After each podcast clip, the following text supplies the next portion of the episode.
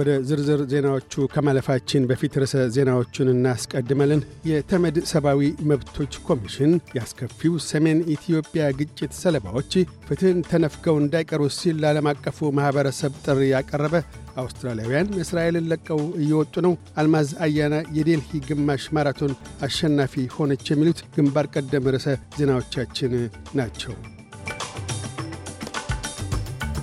የተባበሩት መንግሥታት ሰብአዊ መብቶች ምክር ቤት 54ተኛው ጉባኤ የኢትዮጵያ ጉዳይ ሰብአዊ መብቶች ጥሰቶችን ምርመራ እንዳይቀጥል በተደረገበት ወቅት የመጨረሻ ሪፖርቱን ይፋ አድርጓል።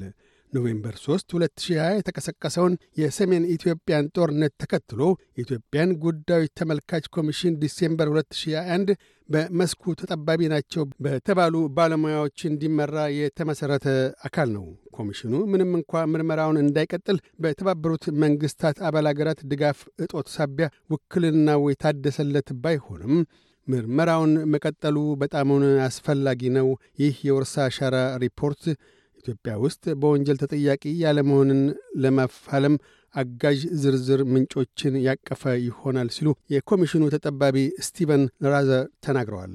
የኮሚሽኑ ሪፖርት በሁሉም ተፋላሚዎች ትግራይ፣ አማራ፣ አፋርና ኦሮሚያ ክልሎች ውስጥ ተፈጽመዋል ሲል ጣት የጠቆመባቸውን የጦርና ሰብአዊ ወንጀሎች አካቶ ይዟል።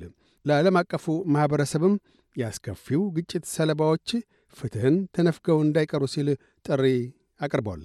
በኢትዮጵያ መንግሥት በኩል ግና የተመድ ሰብአዊ መብቶች ባለሙያዎች ኮሚሽን ኢትዮጵያን አስመልክቶ ያወጣውን መግለጫ እንደማትቀበለው በመንግሥታቱ ድርጅት ቋሚ መልእክተኛው አማካኝነት ባወጣው መግለጫ አስታውቋል።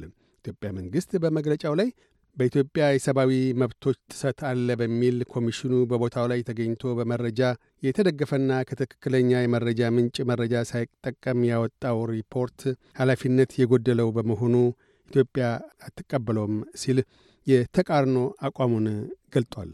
የአውስትሬልያ የውጭ ጉዳይ ሚኒስትር ፔኒ ዎንግ 250 አውስትራሊያውያን በአንድ የግልና ሁለት የአየር ኃይል አውሮፕላኖች ተሳፍረው ዱባይ ማረፋቸውን ዛሬ አስታወቁም። ሚኒስትር ዎንግ ጋዛ የሚገኙ አውስትራሊያውያንም ለማጓጓዝ ጥረት እየተደረገ መሆኑን ሲገልጡ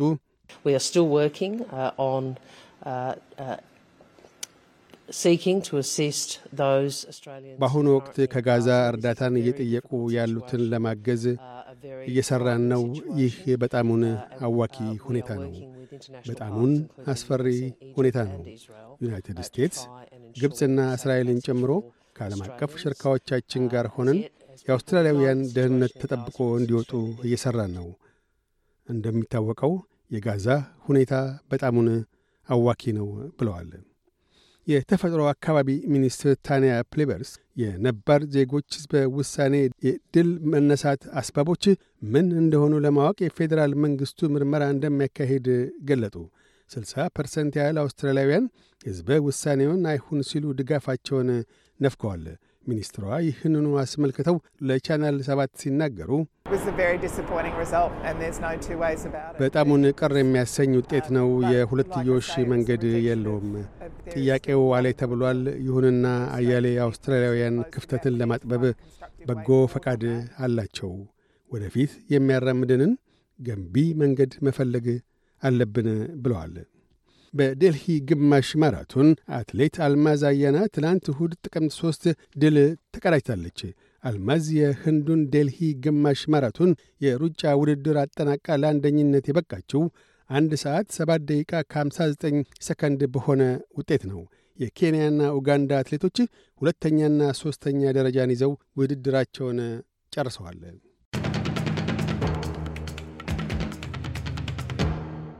በዚሁ ወደ ውጭ ምንዛሪ ተመን እናመራለን። አንድ የአውስትራሊያ ዶላር 59 ዩሮ ሳንቲም ይመነዘራል። አንድ የአውስትራሊያ ዶላር 62 የአሜሪካ ሳንቲም ይሸረፋል። አንድ የአውስትራሊያ ዶላር 35 ኢትዮጵያ ብር ከ25 ሳንቲም ይዘረዘራል። ቀጥለን የነገውን የአውስትራሊያ ዋና ዋና ከተሞችና የአዲስ አበባን አየር ጠባይ ትንበያ እናሰማለን። ፐርስ በአብዛኛው ፀሐያማ ሆኖ ይውላል። ዝቅተኛ 15፣ ከፍተኛ 27። አድላይድ ፀሐያማ ሆኖ ይውላል። ዝቅተኛ 7፣ ከፍተኛ 22 ሜልበርን በከፊል ደመናማ ይሆናል። ዝቅተኛ 9 ከፍተኛ 17 ሆባርት ፀሐያማ ይሆናል። ዝቅተኛ 5 ከፍተኛ 21 ካምብራ በአብዛኛው ፀሐያማ ሆኖ ይውላል። ዝቅተኛ 2 ከፍተኛ 19። ሲድኒ ብራ ይሆናል። ዝቅተኛ 12 ከፍተኛ 20። ብሪስበን ፀሐያማ ሆኖ ይውላል። ዝቅተኛ 18 ከፍተኛ 27። ዳርዊን በአብዛኛው ፀሐያማ ሆኖ ይውላል። ዝቅተኛ 24 ከፍተኛ 35። አዲስ አበባ በከፊል ደመናማ ይሆናል። ዝቅተኛ 10 ከፍተኛ 23። ዜናዎቹን ከማጠቃላችን በፊት ርዕሰ ዜናዎቹን ደግመን እናሰማለን። የተመድ ሰብአዊ መብቶች ኮሚሽን ያስከፊው ሰሜን ኢትዮጵያ ግጭት ሰለባዎች ፍትሕን ተነፍገው እንዳይቀሩ ሲል ለዓለም አቀፉ ማኅበረሰብ ጥሪ ያቀረበ። አውስትራሊያውያን እስራኤልን ለቀው እየወጡ ነው። አልማዝ አያና የዴልሂ ግማሽ ማራቶን አሸናፊ የሆነች የሚሉት ግንባር ቀደም ርዕሰ ዜናዎቻችን ናቸው። እያደመጡ የነበረው የኤስቢኤስ አማርኛ ፕሮግራምን ነበር። የፕሮግራሙን ቀጥታ ስርጭት ሰኞና አርብ ምሽቶች ያድምጡ። እንዲሁም ድረገጻችንን በመጎብኘት On Demand እና በ SBS Radio mobile app ማድመጥ ይችላሉ። ድረገጻችንን SBS dot com dot au Amharic ን ይጎብኙ።